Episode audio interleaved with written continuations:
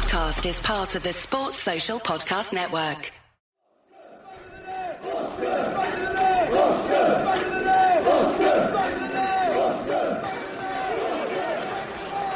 Steve Cook with the throw. Swept goalless by Daniels. And back in by Arter. And it's finished by Josh King. Bournemouth bring problems for Liverpool again. They strike late again. And Bournemouth are level at Anfield.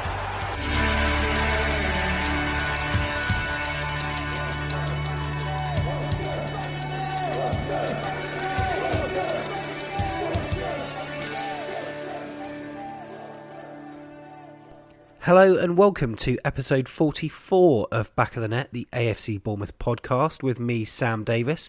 Now, you've probably realised that this show is out a little bit later than normal. This is because it's, well, it's been such a busy week, but also, who really wants to chat extensively about a 4 0 defeat to Tottenham Hotspur? Not me, certainly. So, on this week's show, Whilst we'll be glossing over that loss at White Hart Lane, we will, however, be previewing the next Cherries game as we entertain Middlesbrough at home on Saturday at 3 pm. Plus, we'll be going over a number of talking points that you undoubtedly have been reading about online. Now, you'll have noticed that we've got no Sean again this week. Hopefully, he's going to be back to full fitness very soon. So, this week, we've got a controversial stand in, and we'll be introducing him a little bit later on. So, what can you expect from this week's audible masterpiece?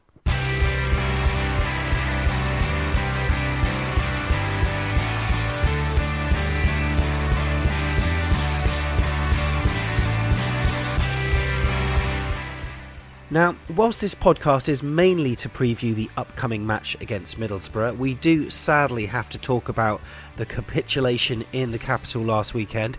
And to help us do that, we'll be joined by Cherries fan Jamie Williams, but not before Michael Dunne brings us his full synopsis of the game. Now, during the week, there have been several stories that have emerged. One of the main ones being Jack Wilshere and his hairline fracture, which rules him out for the rest of the season.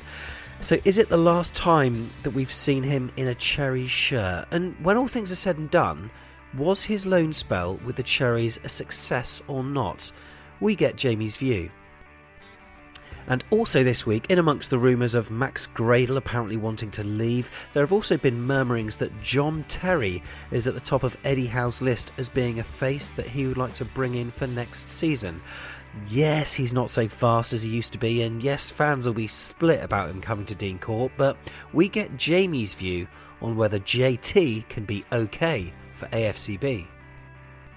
And then it's on to Boro, and as we said, it's a three o'clock kickoff on Saturday at the Vitality with the northeastern side in the relegation zone, so we should be expecting three points.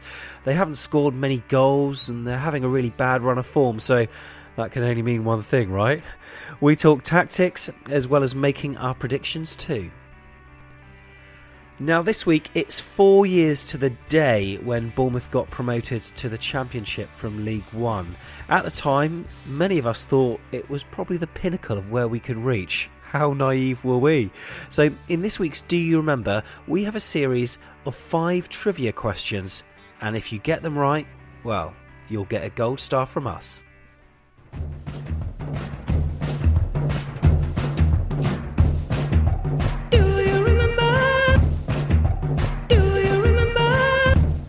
Broken out here for Francis on the right hand side. And Francis tries to play in Pitman Pitman's touch is good enough to find Pugh Pugh with a little step. Pitman with a shot!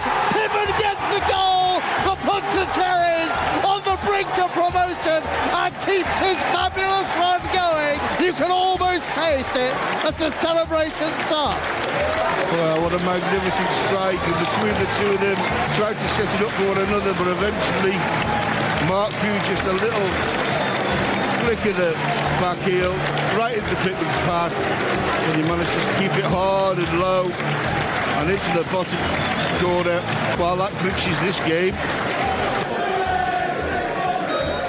Oh, so close. The referee blows his whistle early. The Cherries are on the brink of promotion. It was tense in the first half, but when they went 2-1 ahead, they saw the job through. There's a flurry of.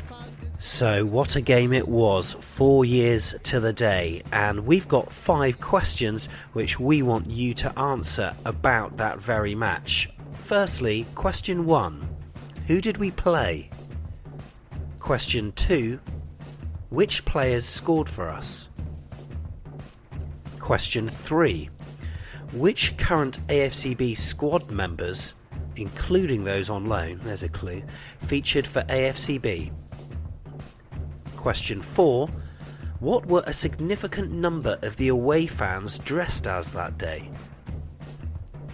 And question 5 Whose result that evening were we all waiting on to confirm our promotion? So, the questions again Who did we play? Who scored for us? Which current AFCB squad members featured for Bournemouth that day? What were a significant number of the away fans dressed as? And whose result were we waiting on to confirm promotion? The answers are at the end of the show.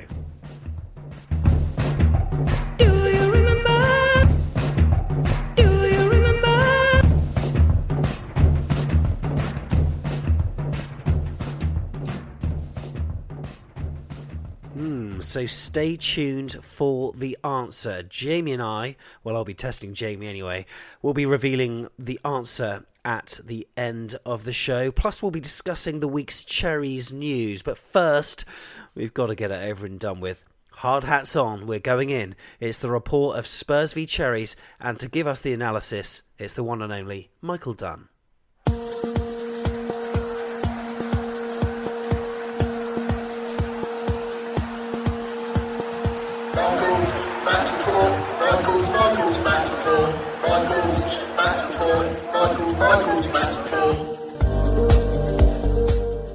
Our Cherries fell to one of their heaviest defeats of the season against a Spurs side playing at the very top of their game on our second and final visit to White Hart Lane on Saturday.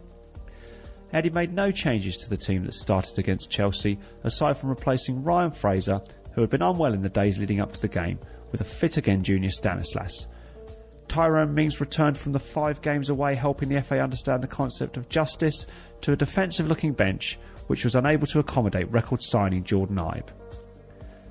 Tottenham took control of the game from the kick-off, with only a block from Steve Cook and a linesman's flag preventing our nemesis Harry Kane from opening the scoring early on. Moussa Dembele had no such problems when he gave Spurs the lead on 16 minutes. Referee Michael Oliver awarded what appeared from the away end to be a questionable corner, and it can only be assumed that our heroes in red and black were still discussing this decision when they allowed Eriksen's flag kick to pass through a large part of the 18 yard box untouched before it fell to Dembele, who found himself in acres of space despite at least four of our number having nobody else to mark. The Belgian midfielder had no problem beating the exposed Artur Boruc to score his first goal since January last year. Three minutes later, Mauricio Pochettino's side doubled their lead through the pacey Son Heung-min. White Hart Lane favourite Jack Wilshere stole the ball in midfield before instigating a snappy passing move in a tight area. But when Jack received the ball again, a carelessly struck pass bounced off Eric Dier into the path of Kane, who deftly flicked it onto Son. The Korean raced past Steve Cook and finished across Boruc at the far post. The remainder of the first half saw Boruc pull off several decent saves as the home side continued to dominate. We did manage a chance of sorts when Cook headed over Hugo Lloris's crossbar from a Stanislas corner, but it was largely a rearguard action and it came as something of a relief to go into the break only two goals in arrears. Whatever words of wisdom Eddie had conveyed at half time were rendered largely redundant three minutes into the second period when Kane added the third Tottenham goal. Receiving the ball from Alli, the England forward somehow held off Simon Francis on the turn, won himself half a yard of space, and fired past the outstretched Boruc to claim his sixth strike in just three appearances against Bournemouth. With that, the contest was effectively over, and the Cherry Nation crossed their fingers that the goal difference would not take any more of a hammering. Spurs already had more than half an eye on the FA Cup semi final, but had little trouble maintaining their grip on the game. Boruc saved a couple more times from Kane, the second of which ended a passage of play in our area that saw Wilshere prone on the turf clutching his ankle.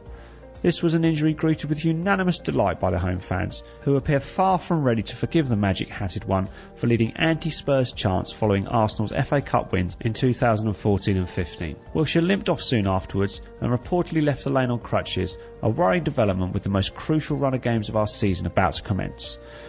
Jack's misfortune saw Lewis Cook enter the fray, and in perhaps the only positive development of the afternoon, the former Leeds midfielder did not look out of place in his first top flight appearance since the opening day of the campaign.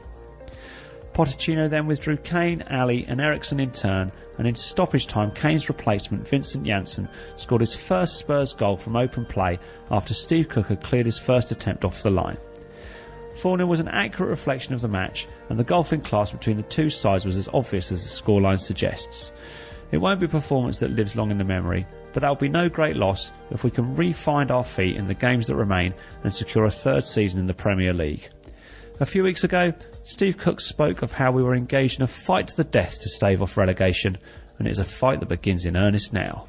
Well, thank you very much, Michael, for that. Now, you'll have noticed a distinct lack of fan thoughts after the reports recently. It seems that there's a negative correlation when it comes to our listener figures versus the fan thoughts that we receive. So, until the phone lines start buzzing again, we will be reading your tweets out as part of the show in a new section which I'd officially like to call reading your tweets out. Six tweets to A at the AFCB hashtag that caught our eye from the week are going to be featured, not necessarily revolving around the last game, but accompanying them as ever will be a song choice which was so very close to being Ross Devonport. Brilliant, mate. Blown away by Carrie Underwood.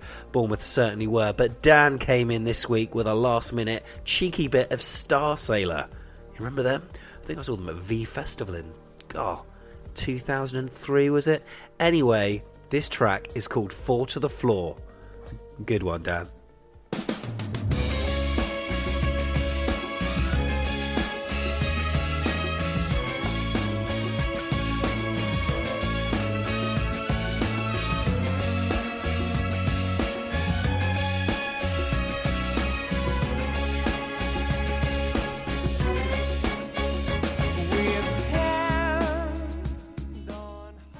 Speaking after Spurs, Tom Gorham 86.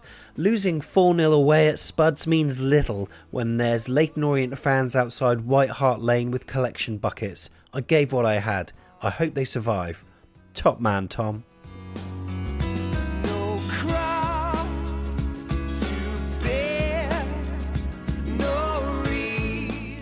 Tom Jordan 21. If you had offered me seven points clear of the relegation zone after games against Liverpool, Chelsea, and Spurs, I'd have ripped your hands off. Hashtag AFCB. Tom, I'm with you there.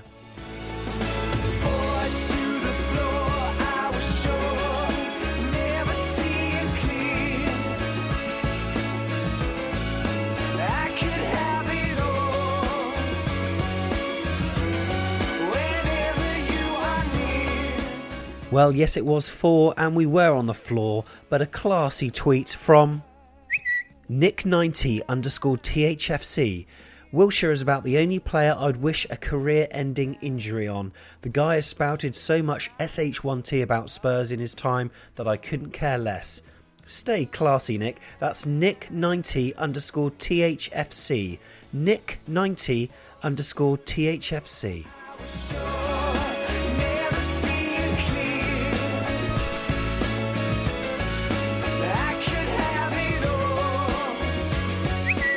Jim underscore AFCB. Walking across the, to the parks at AFCB this evening, a group of small boys playing football, and they all had cherry shirts on. Great to see. It certainly is, Jim. Top lads.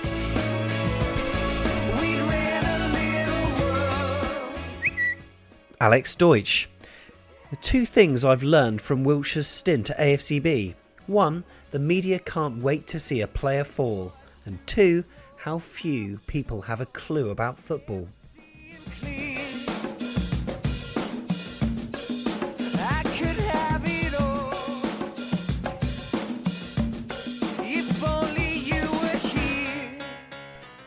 Finally, about the rumours that Bournemouth could be interested in John Terry, Big Fat Ollie. Not sure JT is the answer to our defensive woes. Players like Mings are the future. Let's back him instead.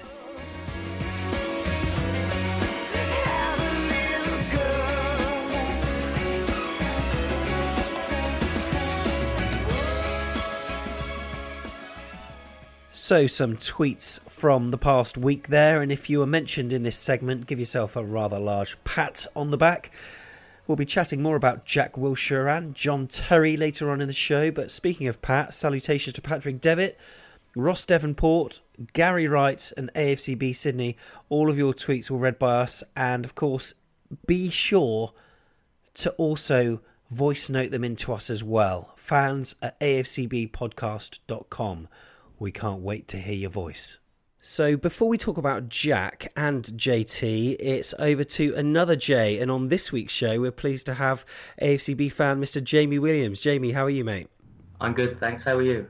Yeah, yeah, very well. Really appreciate you coming on. Um, you've been on the podcast before, as many people will have known, and you've sort of ruffled a few feathers over Twitter with your frank opinions. But uh, we're pleased to have you on, as you always back up your points, right or wrong, with a with a real decent argument. But tell me this: Can you defend that four 0 defeat on Saturday? I mean, what were your thoughts? Well, uh, being at the game, I it's not about me defending it; it's our team defending it, and they just, well, quite frankly, they couldn't do it. No, they couldn't at all. I mean, where do you think it went wrong? I just think the whole setup and the organisation of the team, would, um, not necessarily formations, but just just how we implemented each player in the system. We didn't stop them playing, and it was far too easy to get from their box to ours, and it was just we just didn't make it difficult for Spurs. No, that's. I mean, do you think that um, playing four four two is a sensible uh, sort of move? I mean, I know we've done it uh, successfully against the big sort, you know, the big teams, but Spurs are even a class above teams like Liverpool. So, do you think four four two is a sort of sensible decision? Well, it's it's not actually down to four four two. It's it is about the how the players play. It is. I don't agree with like people singling out formations. Sometimes I do. I think it's is um, quite a generic thing. It's it's more about how you control space and how your players move to counteract the opposition. Because some of the best teams in the world have played 4-4-2 defensively, like Juventus did last night against Barcelona. Atletico Madrid have made a two Champions League finals playing 4-4-2. So it's not necessarily the system; it's how you implement your players in it. So, I mean, uh, let's just sort of uh, just just briefly just come away from that. I mean, Spurs, uh, Liverpool, uh, Chelsea in consecutive weeks. I mean, when you compare Chelsea and Spurs, I mean, who, do you think is going to win the title out of those two? Um, I think Chelsea, be, not necessarily because they're a better side, because I think Tottenham are the best footballing side we've played. It's just because I think they've got enough of an- advantage over Spurs at the moment with four points to just hold on. 'Cause with the games they've got, I think, and they are quite an efficient team. I wouldn't say they're better than Spurs because I think Spurs, on Saturday, they looked uh, the cream of the crop, to be honest. Yeah. Yeah, they really did. So, I mean, it was Dembele that scored after 16. There was a real troublesome three minutes, and then Son on 19. Harry Kane, I think he's um, he's one of uh, a few strikers. He's just the fourth player to have scored 20 Premier League goals in three consecutive seasons. But uh, players, there seem to be a number of players like Sterling and Kane always do well against us. And then 3 0, that was fair enough and then the fourth goal from Janssen. Do you think? Uh, do you think that reflected the general performance? That four 0 scoreline? Um, in the stands, I thought it could have been 10, to be honest. They were just having shot after shot in that first half, and then it continued the second half. A lot of them, like you'd expect Boruc to save, but we didn't really offer anything in the game, and all the shots in the game, bar Daniels, when uh, ironically the, the Bournemouth faithful was singing, uh, We've had a shot. Um, it was it was just all on our goal, all in our half. Really, we didn't go go into their half that many times. Yeah, I mean we were we were easily brushed aside, weren't we? I mean, I mean the chasm between the two sides was, I mean, it was astronomical, really. So, I mean, where do you think were our sort of weak points? And uh, were you know, in hindsight, it's easy to say what changes would you have, would you have made to have made that match a little bit more competitive?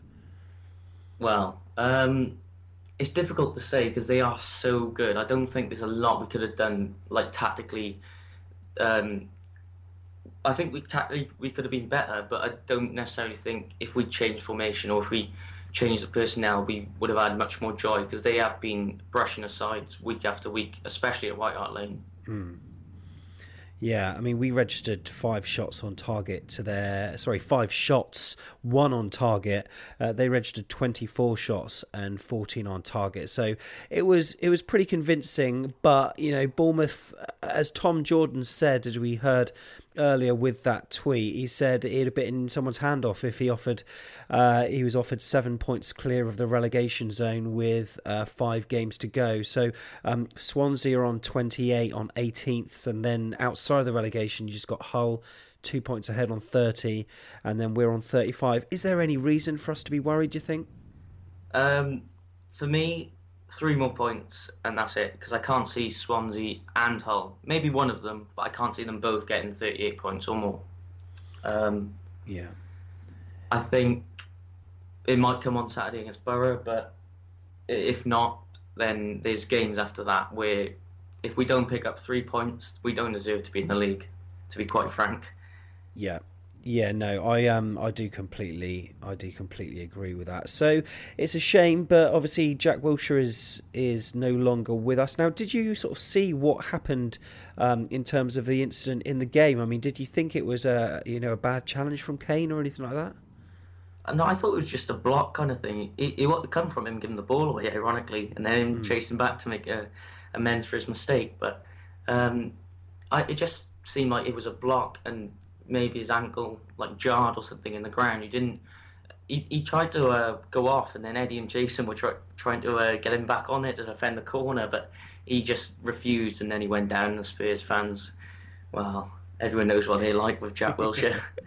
Yeah, that's right. I think it all stems from him saying something, well, a few choice words uh, towards the Spurs fans when Arsenal, um, which, to be fair, they've been dominating for absolutely years. And this is the, probably one of the first seasons where, in a long time, where Spurs can actually say they finished higher. Who knows? They may even still win the league. But uh, when when all's said and done, with Jack Wilshere and AFC Bournemouth, what's your opinion, Jamie? I mean, do you think his spell with us was a success? Um, I think it was a success. Could have been more uh, successful? Probably, if he had more uh, productive, uh, uh, if he'd been more productive in his goals and assists. But you can't judge a player on that.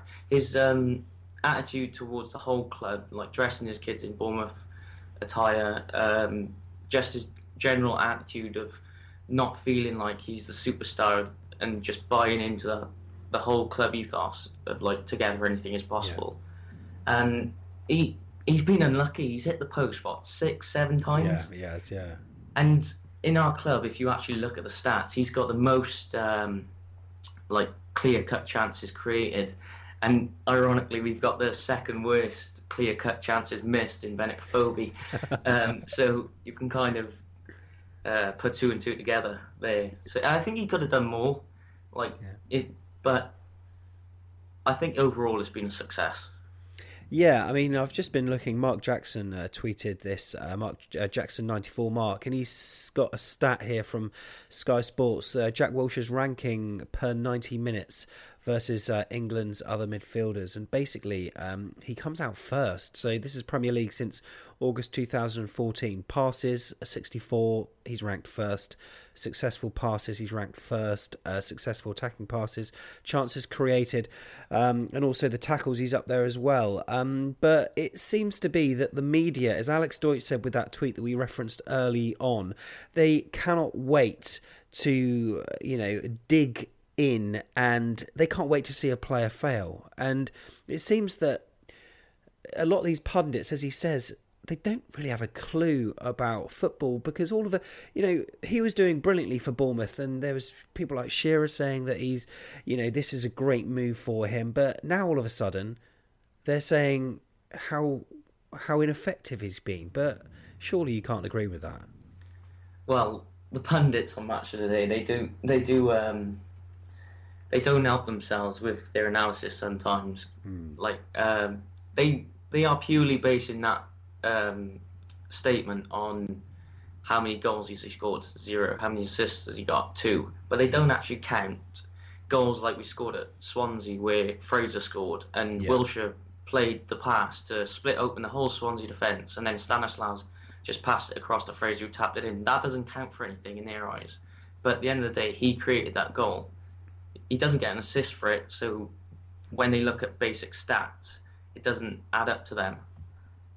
No, that's right. I mean, I've, I, you know, like you say, I'm, I'm really pleased. I was a bit sceptical at, first when uh, he made the move, especially because we'd have been paying sort of mega bucks for a player that's, um, you know, not proved himself fitness wise in a couple of years. But I think his last 90 minute stint for Arsenal was, you know, back in BC or something. I don't know. It was a, it, it was a long time ago. But um, yeah, he, he is just quality on the ball. But you know, obviously over the last few games, he he has started the last sort of couple of games, but w- would you argue that he's been less effective when he started? He, he's been more effective when he's actually come off the bench and he's managed to change games. Yeah, I would say recently, I would definitely agree because obviously he's been on the bench a lot more. When he come at first, he was generally starting the games, but I would argue that when he played against Tottenham in the start of the season, where we drew nil nil, um, that's the best we like Bournemouth display this season, probably since we've been in the Premier League, and he was a fundamental part of that. So, is kind of I don't know, inaccurate to say he's definitely better off the bench than starting. But he, in recent times, yes, he has been more effective off the bench. Yeah, so I mean, at the end of the day, I mean, we would love to see him uh, back at Dean Court again. And Stu Brownlee put out a tweet today saying he would love it at the last game of the season, the last home game, for him to sort of come out on the pitch and take part in the in the sort of parade. I mean, hopefully we'll still be in the Premier League. I'm I'm sure we will be. But I mean, would you like to see him back next season? Um, I think it would be a hell of a gamble. Hmm. I think he's got the quality, and he, he should definitely uh, be considered. But I would say it depends on how bad this current injury is, because if he's a broken leg, sometimes they're out for months and months. So he might not even be fit and available to buy in the summer. Yeah, that's right. So he's one player that uh, you know, obviously we would love to see back. But hey, wasn't it great to see Lewis Cook back in uh, Cherry shirt? I mean, it's it's been a long time since we've seen him play. And how do you think he did when he came on? I thought he was quite, uh, quite impressive actually. He, he was putting uh, putting the work in, which a lot of other players didn't do in that game. Um, he was trying to drive with the ball. He was like he didn't lose the ball that many times. He was putting tackles in. So overall, in a in a difficult game to come into, he did, he didn't show himself up. To be honest. Yeah, that's right. So it's going to be it's going to be quite interesting. Later on, we'll be talking about your sort of ideal signings um, for next season because you know we've got we have got a lot of options um, from even sort of players that are on loan like Hindman um, and players that haven't featured so much like a Lewis Cook. But there are also rumours, Jamie, you've probably seen online. Um, John Terry. Um, uh, do you think he would benefit the squad if he came down to Dean Court? Um, there's two ways of looking at it. Hundred percent, he is a quality player, or he has been. I don't know about this season because he hasn't played a lot, but he just brings a wealth of experience. There's going to be lots of clubs that are after him because just for that reason alone, he's going to be great in the dressing room, and organisation just uh, just organising people around him if he plays in, in at centre back. Um, the other side, you can look at it uh, where some AFC Bournemouth fans might look at it this way and think, is he pushing Mings back down the order Yeah. um, for another season? Um, he's always played left centre back for Chelsea, so is that going to move Cook over to right centre back? Although he did play well when Mings moved, uh, moved in at left centre back, will it disrupt that uh, Cookie? And there's things like that. But overall, I I would say if we can get him, get him for a season, and then who knows if he if he's still got it in, in him and he plays well for us, you, you might want to carry on. Yeah, it's. I mean, uh, you certainly he's gonna he's got he's gonna want the dollar, isn't he? But uh, you know, it it will be good to have um, a player of his experience there. Are there any other signings that you'd like to see coming in? Well, I think in terms of names, I don't want to give too many. I'll I'll give a few, but in terms of positions, definitely we've got to look to get a strong spine in our team from back to front. Goalkeeper, I can't see Boruc signing a contract because he would have done it by now, surely. Um, Francis, he's got to at least go on, on the bench. I, I'd struggle with that, as honest, unless he was sub right back or something like that. Because of Mings, I'd rather Mings on the bench. But we need a solid partner for Cookie. Definitely a defensive midfielder. Um, I tweeted yesterday actually. Uh, Lucas Leiva at Liverpool. He's got one year left on his contract. He's 30 years of age, so he's not. He, he seems like he's been around for ages, but he's only 30, so he's got a wealth of experience and he's an intelligent player. Um, attacking midfielder and a striker.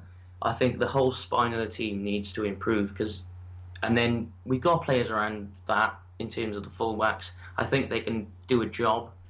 Uh, Daniels and Smith, although they're inconsistent, and then we got wingers like Fraser, Stanislas. Hughes always does a job for the team, but I think generally to improve us, we need that. We need that spine. Yeah, I do agree. I mean, one thing that maybe works to our advantage or not, we ha- we don't really have any sort of world class, exceptional um, play. I mean, players like sort of Callum Wilson. It's going to be great to see him back, but I've just got this fear that he's he's never going to be the same player. Um, Mings, he is very dominant at the back, but you just wonder, will he, you know, reach his optimum peak when you've got uh, Steve Cook and well, I say Simon Francis playing well, but uh, Sam Summers tweeted there's more chance of Sam himself getting fit, turning professional, being signed, and making his Premier League debut uh, debut than there is of Frano being dropped. So I mean, would you? I mean, if everyone's fit and say we do get JT, would you be would you be dropping Frano? Oh, 100%. I think there's the stats of the back four um, with Smith, Francis, Cook, and Daniels isn't that isn't that bad. I think it's something like they've conceded 51 in 35 games playing together. That's including last season and just league games last season and this season. So that in terms of Premier League season isn't bad considering that we've conceded 60 plus in the last two seasons. But I, I think if you look at Francis, um, compared his, his performances to last season, I think he has regressed as a player Yeah, um, rather than progress. I think we'll get Ake back, to be honest. yeah. Um, nice. I think we'll get Begovic.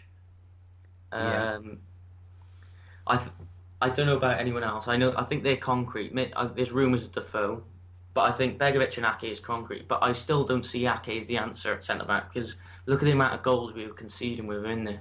Even though he was our best player, we were still conceding three plus goals. If we got Terry next to Cook and then Ake in front, that that would make us more solid. I think. Mm. Have you seen much of um, Hyndman at Rangers at all? I have. I've seen about three or four games when they've been on TV, and anyone who says he's the Surman replacement needs to go and watch him because he's not playing that role for Right. Rangers at all. Yeah. He's playing more like Arter in, in terms of being a, like a number eight, driving forward, being on the edge of the opposition box rather than um, sitting in front of the, like our defence and coming to get collect the ball, which is what Surman like primary role is. Yeah. So I mean, say if uh, I'm playing devil's advocate now, uh, say if um, Hyndman came back, Jack Wilshere stayed on for another season, naming that midfield two or three would be fairly impossible. But I'm going to ask you to do it, Jamie. I mean, who would you play in the middle? Um, It's difficult don't- one. I don't know. I I don't I don't want to say like right off Hyndman because like he, you no one knows if he's going to be good and no, like no one can say yes he's going to be brilliant for us um, and no one can say no he's not he's going to be thrown away because he's he, he played awful in the cups along with a lot of other play, uh, players. He's only played championship football with Fulham and SPL with Yeah. Rangers, which isn't the same level as the Premier League. And it's like it's the same argument with Lewis Cook. You can't um, say they're going to be good or not because you don't know how they're going to compete at this level.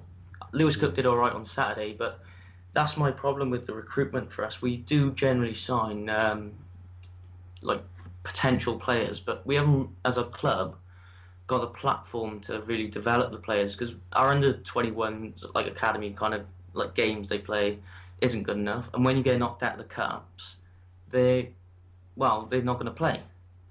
Yeah, no, that's right. There does seem to be you know such a disconnect there. Um, yeah, no, I mean it's really interesting to sort of hear hear your opinions on that. And also, there's another there's another story that's emerged this week, you know, loosely related to AFCB. Harry Redknapp. I mean, taking the job at Birmingham City. When you woke up to see that, I mean, that's just a to me that was such an odd decision. But what were your thoughts? He's doing it for the money, isn't he? well, he says he's not going to get. Well, he says he's not going to get paid if they get relegated, but I can't really see that happening. But today's also said he's going to have Paul Groves um, there as well. Uh, I'm surprised he's not given Kevin Bond a call yet, but Steve Cotterill's along uh, by his side too. It, I mean, for Birmingham, it's um, yeah, it is a coup. Uh, he is 70 years old and he, he, he says that he's just getting bored when he's sort of stuck around the house. I mean, can you see them challenging next season with Redknapp in charge? They need to stay up this season first. They are right on the slide. They won two in the last 23 or something with Yeah. Zola. Yeah, that's right. It's oh yeah, they were. I mean, there were Birmingham City fans, you know, chanting Zola out, and uh, well, that's been that wish has been granted. But um, as a manager, it's just it's just amazing, really, because he was being sort of touted with the England job, and then he he just had a well, I wouldn't say a sudden sort of fall from grace, but he's just he's not been involved for so long. He's been doing a lot of punditry, but it's just uh, seems to be an quite an odd decision, but all the best uh, to Mr. Harry Redknapp. Um, it was interesting uh, seeing a few sort of uh, tweets about it because a lot of people were incredibly surprised about it. But next on Back of the Net, we're going to be previewing the match at the weekend, and of course, it's Middlesbrough who come to town. We didn't exactly put in the best performance at the Riverside, but we'll get Jamie's predictions and also team lineups too. Hi, this is the big un, Steve Fletcher, and you're listening to Back of the Net.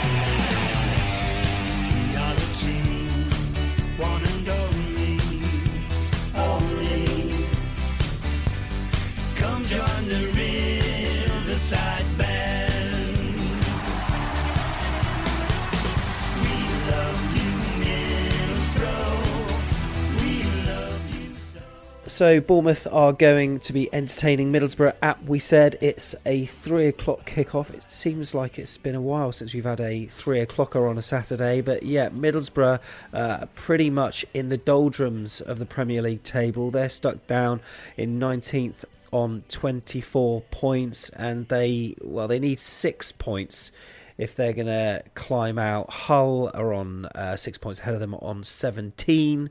Uh, Jamie, are we going? Are we going to win this one? Uh, I do think we will, yeah. I think it'll be a close game, but I do think we will win.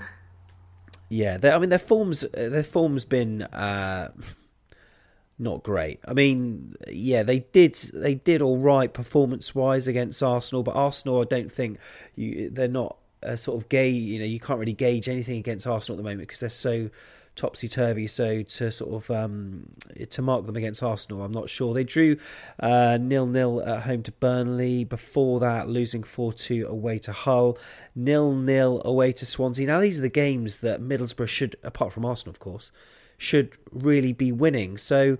Um, Team lineup wise, what are you uh, what are you hoping? Which players are you hoping that we have out on the pitch?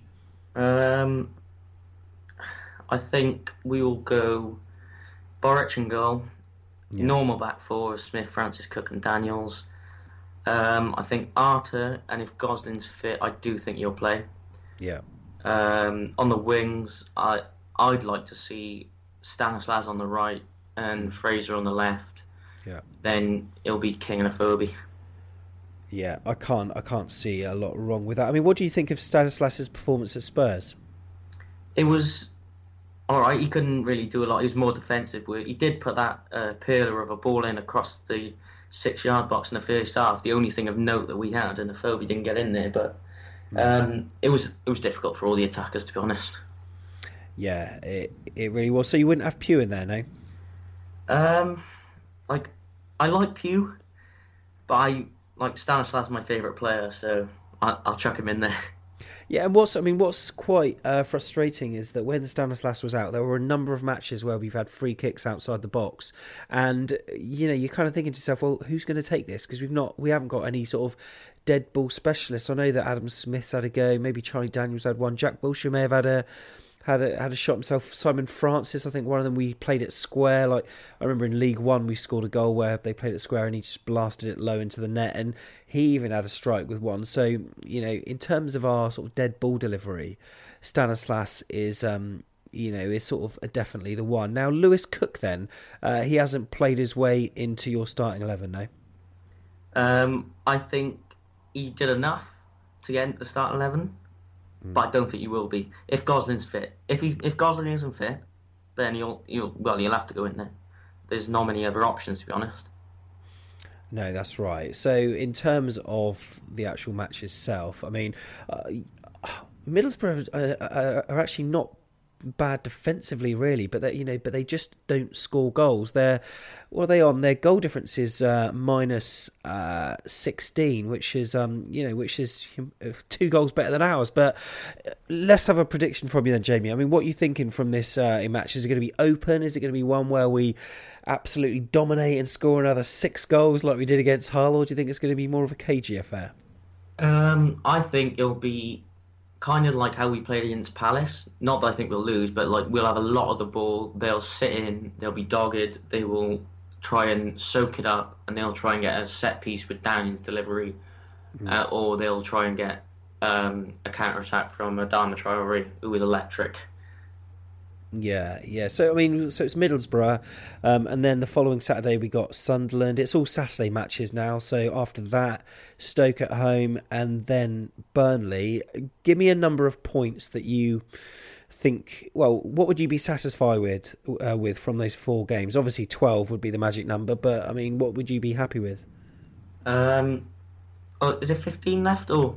Well, how many got left? Five. Uh, we've got yeah, we've got five games. Uh, so yeah, we've got uh, yeah, Middlesbrough, Sunderland, Stoke, and then Burnley, and then after that we've got um, I can't remember who the last game of the season is against now. Yeah, oh that, yeah, that's it. Leicester at uh, at the King Power, so a chance to get another double there. But uh, I mean, out of those four games, I'm saying yeah, Middlesbrough, Sunderland, Stoke, and Burnley. Surely we should be at least aiming for what six points from those, at least.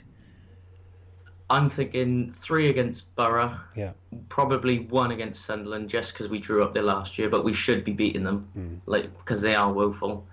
Um, Burnley at home, they haven't won a game all season, so that's a potential win. I think between um, seven and ten points for the yeah. rest of the season. Uh, very interesting. Now, I did see on Twitter actually earlier you you've probably sold them already, but you had some tickets going spare. Are they are they still going, or have they been snapped up already? Uh, the Burnley game is gone, yeah. uh, but I still got a one spare for Stoke. Well, get in touch with Jamie Williams. We will retweet his tweet uh, just in case you want to go. So yeah, so Bournemouth uh, in action, three o'clock on Saturday, and uh, let's have a prediction from you then. I'm going 1 0 to AFCB. It's quite oh, interesting, quite a tough one. I'm going. I don't know. They're not exactly scoring many, so I think you're right with the nil. But I think I don't know. I've got a feeling that we can notch a few goals. Um, I'm I'm going to try to be optimistic and go for a three 0 win.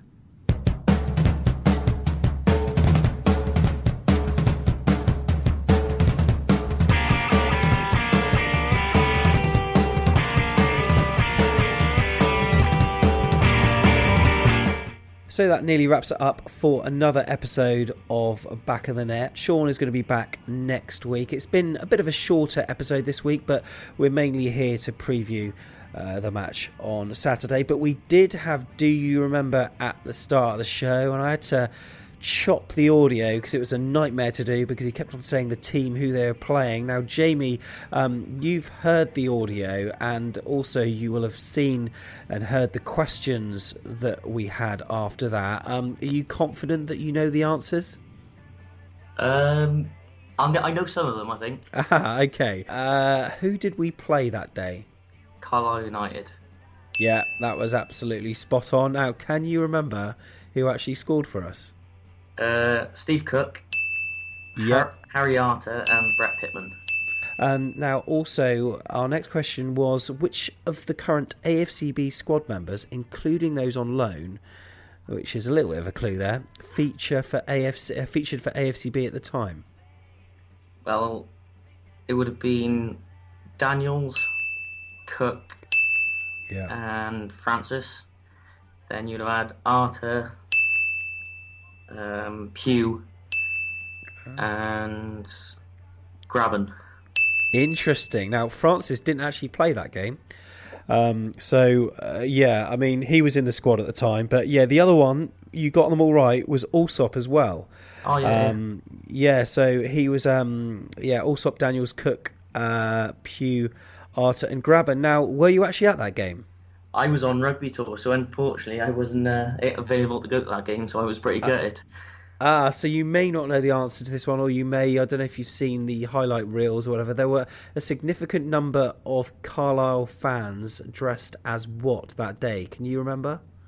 Um, I know they were all in blue and white, so the only like character I can think of is a Smurf, which is blue, blue and white. Spot on, yeah, one hundred percent. Now it was um it was a weird old atmosphere um at full time in that. I mean, I was uh, I was watching it in the East Stand, and uh, the you know results were going perfectly for us, and at full time, everyone was running onto the pitch. But uh, and there was one score that came in for Doncaster, I think it was, and their result went our way, which meant effectively we were up. But there was one result in the evening that confirmed 100% that we were promoted. Can you remember what match that was?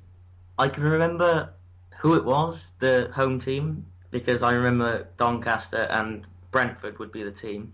Um, Yeah. On the last day, fighting it out when we drew nil nil at Tranmere, and then there was that penalty saga where Brentford missed it. So it would have been Brentford in the late kickoff, but I can't tell you who they played. Ah, super. Well, you did. You done pretty well. It was Brentford, and they uh, they actually failed to beat the already relegated Hartlepool United. But Jamie, I tell you what, thank you so much for coming on. No worries, anytime.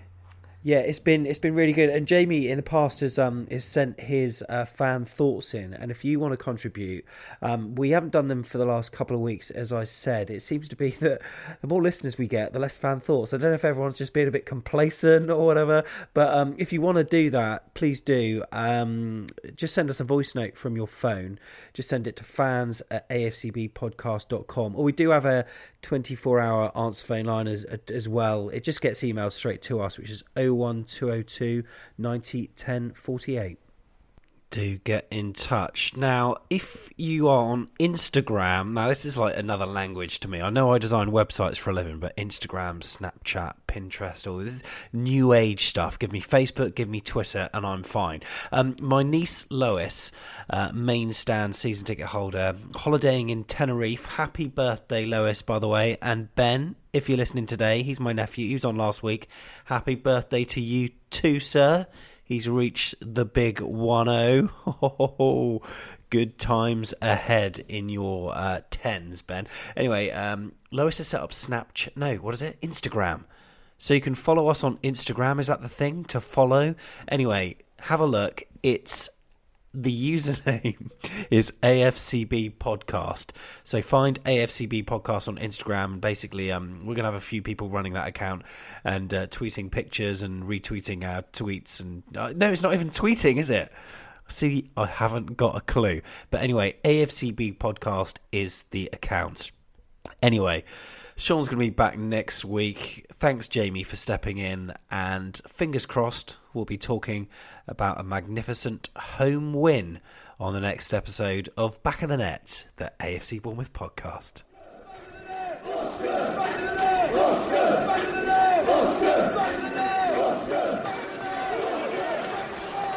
Steve Cook with the throw. Swept goalless by Daniels. And back in by Arter. And it's finished by Josh King. Bournemouth bring problems for Liverpool again. They strike late again. And Bournemouth are level at Anfield.